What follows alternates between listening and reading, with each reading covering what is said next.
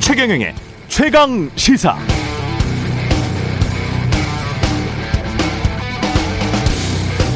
법인세를 개혁해서 그들이 내야 할 몫을 치르게 하겠습니다.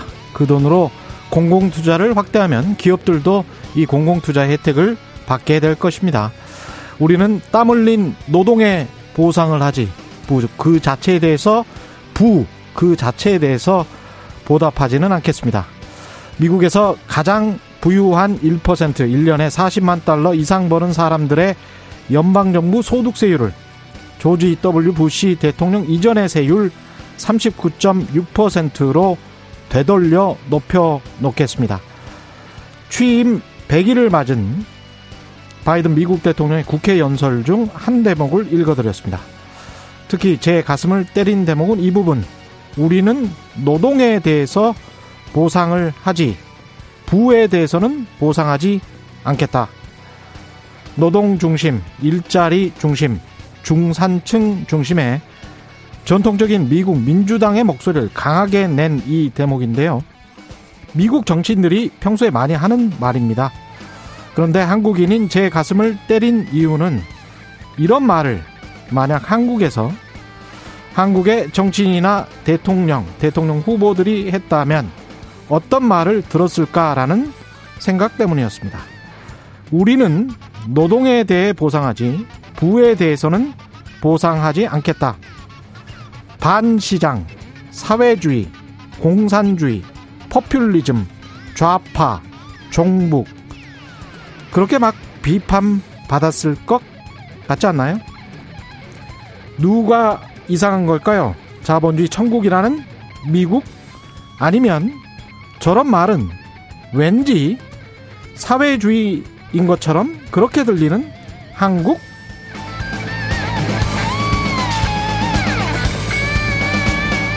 네, 안녕하십니까. 4월 30일 세상에 이익이 되는 방송 최경련의 최강시사 출발합니다. 저는 KBS 최경련 기자고요.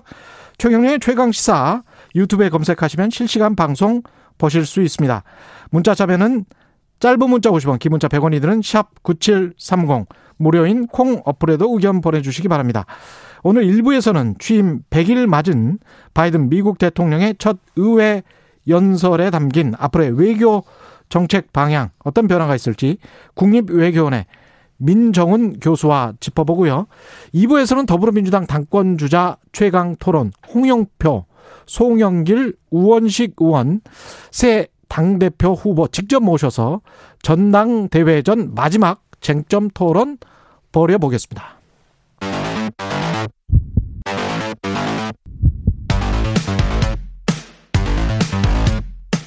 오늘 아침 가장 뜨거운 뉴스 뉴스 언박싱 네 뉴스 언박싱 시작합니다. 민동기 기자 한겨레 신문 하어영 기자 나와 있습니다. 안녕하십니까? 안녕하십니까? 안녕하세요. 차기 검찰총장 후보 4명으로 압축됐습니다.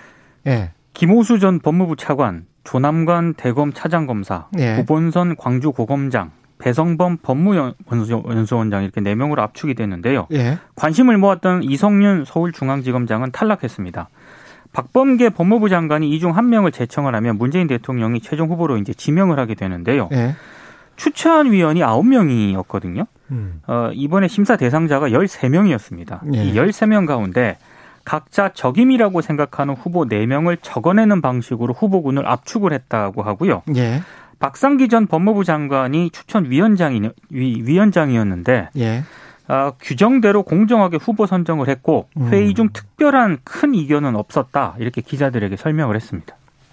기자들은 왜 이성균 중앙지검장을 유력한 후보라고 그동안 계속 보도를 했을까요? 무슨 근거로 보도를 한 겁니까? 어, 실제로 그 예. 여당 내에서도 예. 이성윤 어, 중앙지검장이 에, 그 검찰총장으로 임명되는 것이 예. 이후에 그 정권 하반기에 유리한 국면으로 갈 수 있다라는 의견이 나오기는 했었고요. 예. 다만 이제 여론에서 언론에서 봤을 때는 그것이 또한 어, 새로운 구도가 형성되는 것을 미리 예견된 것이 아닐까라는 생각도 듭니다. 어떤 말씀이냐면요. 예. 이성윤 중앙지검장이 임명이 된다라는 것은 음. 이 검찰 개혁이라는 주제가 어, 그것이 이제 정책적 우선순위를 떠나서 어, 정부 내부에서 충돌로 다시 한번 비화될 수 있는 가능성을 가지고 또 다른 측면에서는 최근 수사 대상이 된, 됐다는 측면 이런 측면에서도 좀 논란이 가능하기 때문에 예. 충분히 예, 가능하지 않았을까라고 정, 어, 전망을 해보는 입장에서 그렇게 이야기를 한 것 같습니다.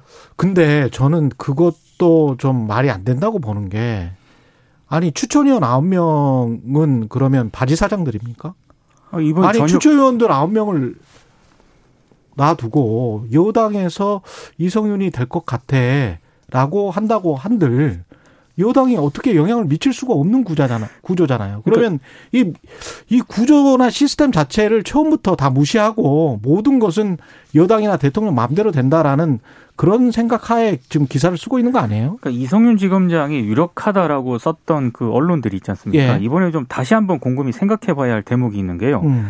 추천위원들 사이에서 아마 뭐 청와대라든가 예. 정부 사이드에서 특정 후보를 밀었다라고 한다면은 예. 분명히 얘기가 나왔을 거거든요. 그럼 무슨 이야기가 나왔겠죠? 근데 추천위원들 사이에서 그런 얘기 전혀 안 나왔고요. 그리고 오늘 기사를 쭉 보니까 뭐 청와대가 법무부를 통해서 특정 후보를 밀어붙인다는 그런 얘기가 아 뭐 언론들 사이에서는 이런 그 보도가 있었는데 전혀 지금 그런 얘기는 나오지 않았다라는 보도도 지금 나오고 있습니다. 그리고 이런 상황에서 그런 게 있었으면 누군가가 폭로했겠죠. 그렇죠. 그리고 박범계 장관이라든가 뭐 법무부 이정수 검찰국장도 그냥 원론적인 얘기를 했다라고 하거든요. 음. 그래서 나오는 얘기가 처음부터 정부라든가 청와대 쪽에서는 이성윤 서울중앙지검장을 의중에 안 두고 있었던 것 아니냐. 오늘 이런 보도까지 좀 나오고 있는 상황입니다. 모르겠습니다. 예. 제가 어제도 말씀드렸지만 궁예 관심법 같은 정치 보도들이 너무 많아요. 어떤 과학적 근거나 취재를 그러면 추천위원들 아홉 명 중에서 몇 명한테 내가 은밀하게 물어봤는데 익명의 관계자들 두 명은 이렇게 이야기했다. 기사가 그렇게 나와야 돼요. 그리고 대부분의 기사들은 제가 보는 다른 나라 언론들의 대부분의 기사들은 그렇게 나와요. 네. 근데 어떤 기사도 추천위원 익명의 관계 추천 추천위원 중에 누군가로부터 나는 이런 이야기를 들었다라는 그런 멘트가 아무것도 없어요. 아니, 어제 그 회의 분위기는요. 예. 추천위원들 사이에서 큰 이견이 없었다라고 그쵸. 합니다. 예. 무슨 얘기냐면 이성윤 중앙지검장이 표가를 아주 적게 받았는데 예. 거기에 관해서는 거의 뭐 상당수 추천위원들이 뭐 공감을 했다는 그런 얘기죠. 그러니까 과거에 쓰던 패턴대로 그대로 쓰면 이 사회 자체가 권위주의 사회 를 계속 뭐라고 뭐라고 해야 될까요? 그냥 강화시켜 주는 쪽으로 우리가 사람들한테 계속 인식을 주고 우리는 그럴 수밖에 없어. 그렇게 될 거야. 이런 식의 정치 보도를 하면 안 된다는 거죠. 예. 뭐 한국말- 명확하게 증거가 있으면 그 증거를 대고 그리고 취재를 해서 그렇게 써야 된다는 거지. 궁예 관심법으로 계속 이렇게 정치 보도를 하면 안 됩니다. 그러니까 한 말씀만 좀 더 드리면 예. 실제로 그 윤석열 전 총장 같은 경우에 서울 중앙지검장을 하다가 이제 총장이 됐기 때문에 예. 그런 측면에서 이성윤 지검장도 유력한 후보인 것은 분명했던 사실인 것 같습니다. 예. 그리고 이제 청와대나 여권에서 같은 경우에는 아까 드렸던 말씀이 포함되기는 합니다만 이 이성윤 지검장을 선임 그러니까 총장으로 앉히는 것 자체가 사실 부담이었기 때문에 음. 뭐 말씀하셨던 것처럼 오히려 그 구도적으로 봤을 때는 어 가능성이 좀 더 떨어지는 것으로 어 보이는 측면도 있었는데 그것에 대해서 좀 언론이 광고한 측면도 있는 것 같습니다. 근데 한 가지 변수는 있습니다. 변수는 뭡니까? 이성윤 그 서울중앙지검장이 그럼 앞으로 어떻게 될 것인가? 예. 어, 언론들 해석은 또 두 가지로 나뉘더라고요. 음. 중앙지검장 유임될 것이다. 음. 이렇게 해석하는 쪽이 있고 다른 네. 하나는 대검 차장으로 승진할 가능성도 있다. 음. 뭐 이렇게 오늘 두 가지 갈래로 좀 나뉘는데요. 이것도 네. 역시 가능성이기 때문에 예. 지켜봐야 할 것 같습니다. 그래서 네 명 후보들 중에서 지금 누군가 또 유력한 후보라고 오늘부터 보도를 하고 있던데. 아, 이름 나오고 있습니다. 예. 이름 예. 나오고 있던데. 네. 그냥 이야기 안 하겠습니다. 네네네. 예. 법사위원장에는 박강원 의원이 내정됐군요. 원래는 뭐 이렇게 나이라든가 예. 몇 선이냐 이걸 고려를 하거든요. 예. 근데 지금 뭐 국민의힘 쪽에서는 어, 국민의힘이 법사위원장을 맡아야 한다라고 주장을 하고 있는데 관례상 여권에서 일단 따져봤을 때 법사위원장이 우상호, 박광원, 이광재, 정청래 의원 이런 순입니다. 예. 근데 우상호 의원 같은 경우에는 본인이 원내대표를 지냈기 때문에 원내대표를 지낸 경우에는 상임위원장을 맡지 않는다는 관례가 있다. 음. 그래서 본인이 거절을 했다라고 합니다. 예. 그래서 간게 이제 박광훈 의원이라는 건데 여기에 대해서는 국민의힘 쪽에서 지금 강하게 반발을 하고 있습니다. 음.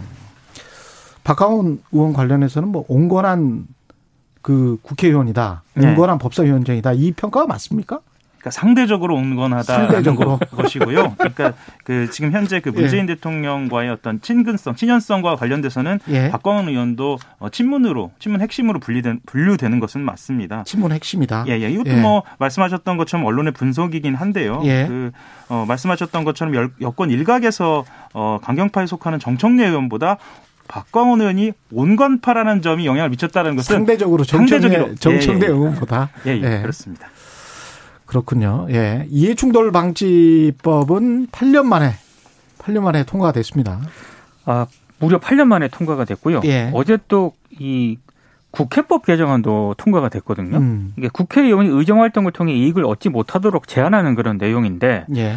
이해충돌 방지법은 원래 2013년에 김영란법과 함께 정부안으로 제출이 됐습니다만 뭐 여러 가지 이유 때문에 8년간 발의와 폐기를 거듭을 해왔습니다. 예. 근데 다 아시는 것처럼 그 지난달 한국토지주택공사 LH 땅 투기 의혹 이런 게 이제 터지면서 급물살을 탔고요.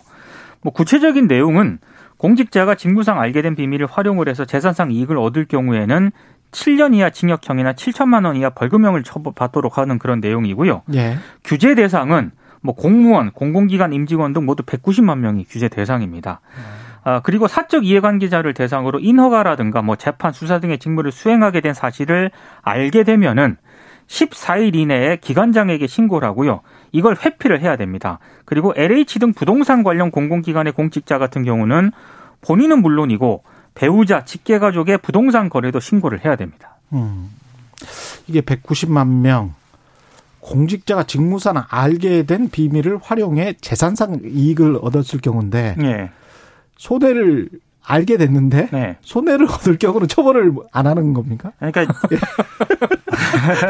가령 어떤 누군가로부터 아 저 주식 좋대라고 이제 들었어요. 네. 듣고 이제 샀어. 근데 나중에 보니까 그냥 망한 거야. 그렇게 되면은 처벌 안 하는 거예요? 그러면 네. 사기를 당한 게 아닐까요?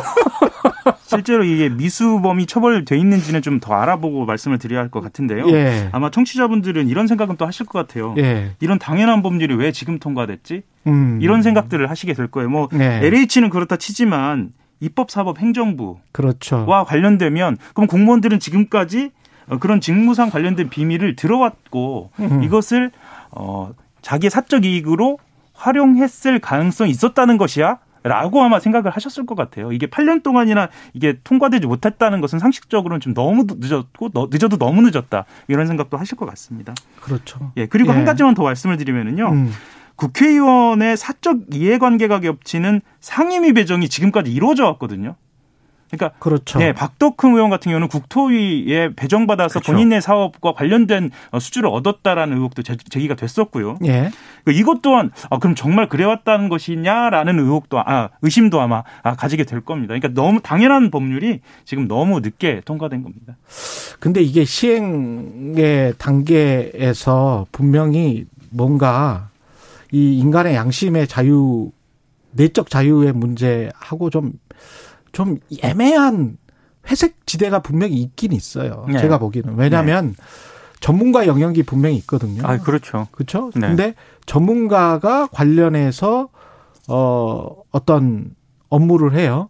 근데 잘못하면 이해 충돌이 될 수가 있- 있는 거죠. 방금 말씀하신 상임위 같은 경우도 네. 좀 아는 사람이 가서 상임위를 해야 될 거 아니에요? 그래서 전문성이 발휘가 되니까. 그렇죠? 예. 근데 그러다 보니까 뭔가를 더 많이 알게 돼. 그래서 사적 정보, 그 공적 정보를 취득하게 돼요. 네. 그거를 사적 이익과 어떤 행동으로 이- 연결시키는 그 음. 문제, 그 문제의 인과관계를 밝혀내는 게, 아, 이거 법 실제로 시행되게 되면 소송에서는 상당히 많은 이야기들이 오고 갈 것 같습니다. 그래서 예. 실제로 직, 그 직무 관련성 때문에 예. 지금까지 미뤄져 온 것으로. 그렇게 이제 분석은 하고 있습니다. 예. 바이든 대통령 같은 경우에 다른 나라를 위한 백신의 무기고가 되겠다. 이번에 국회 연설에서 그런 이야기 했었죠. 예. 예. 현지 시각으로 어, 취임 후 첫 연방의원 어, 연방의회 예. 상하원 합동 연설에서 이렇게 이야기했는데요. 예. 그대로 좀 말씀을 드리면 2차 세계 대전 당시 미국이 전 세계 민주주의 무기고였듯이 음. 팬데믹 시대를 맞아 다른 나라를 위한 백신의 무기고가 되겠다라고 이야기를 했습니다. 음. 좀 부럽다라는 생각도 좀 듭니다. 멋진가요? 예, 멋집니다. 예, 바이든 대통령은 예. 어, 취임 100일 만에 예. 코로나19 백신 1억 회 접종을 약속했고 예. 현재 우리는 2억 2천만의 접종을 달성했다 이런 예. 이야기도 했습니다. 저는 이 부분에서 바이든 대통령이 약간 위선적이다, 네. 위선적이다 이렇게 생각하는 게 네. 지난 3월부터 이미 미국 언론에서 나왔던 이야기는 왜 쌓아놓고 있느냐 그렇죠. 백신을 네. 그러면서 굉장히 미국 국회 내에서도 비판이 많았었고요. 그리고 언론들도 비판을 많이 했었습니다. 근데 아스트라제네카 백신 6천만 개를 지금 바로 이 직전에 인디아가 인도가 난리가 나니까 네. 그쪽 비- 비롯해서 이렇게 공급을 하기로 했단 말이죠. 네. 근데 아스트라제네카 백신에 관한 승인은 아직 안 났어요. 맞아요. 미국 내에서는. 네. 그러니까 본인들 국내에서 승인 안 난 백신 물론 한 5월 달에 날 것 같기는 한데 그걸 공급하겠다는 거잖아요. 인도에. 예. 그건 좀 위선적이지 않나. 하려면 좀 빨리 했어야 되지 않나. 네. 예. 그런 생각이 좀 들어요. 그러니까 예. 말씀하셨던 것처럼 아스트라제네카나 화이자 모더나를 공평하게 분배하는 것이 아니라 그렇죠. 그렇죠. 그러니까 효과가 좀 화이자 모더나 같은 경우 일단 좀 예. 어, 보류하고 있고 예. 나머지 이제 아스트라제네카만 백신 원료를 인도에 음. 2천만 회 이상 어, 만들 수 있게 보내겠다 뭐 이런 거거든요. 그렇죠. 그런 상황입니다. 그러니까 예. 백신 이기주의라는 비판을 받으니까 음. 저는 좀 생색내기용 아닌가 이런 의심도 약간 하게 그런 됩니다. 게 있습니다. 예. 자국 우선주의로 쭉 갔어요. 맞습니다. 지금 지난 100일 동안 쭉 갔다가 아, 너무 힘드니까 맞습니다. 이, 이 정도는 이제 해야 되겠다. 우리는 충분히 확보했으니까 뭐 그런 차원 이라고 저는 이해를 하고 있습니다. 현실적으로는. 예, 오프닝에서 말씀하셨던 그 사회주의에 가까운 그런 논란과 예. 이 백신 이기주의 모두 미국이니까 그렇죠. 가능한 그런 이야기인 것 같습니다. 뉴스 언박싱 민동기 기자 한겨레 신문 하어영 기자였습니다. 고맙습니다. 고맙습니다. 감사합니다. KBS 라디오 최경영의 최강 시사 듣고 계신 지금 시각 7시 37분입니다.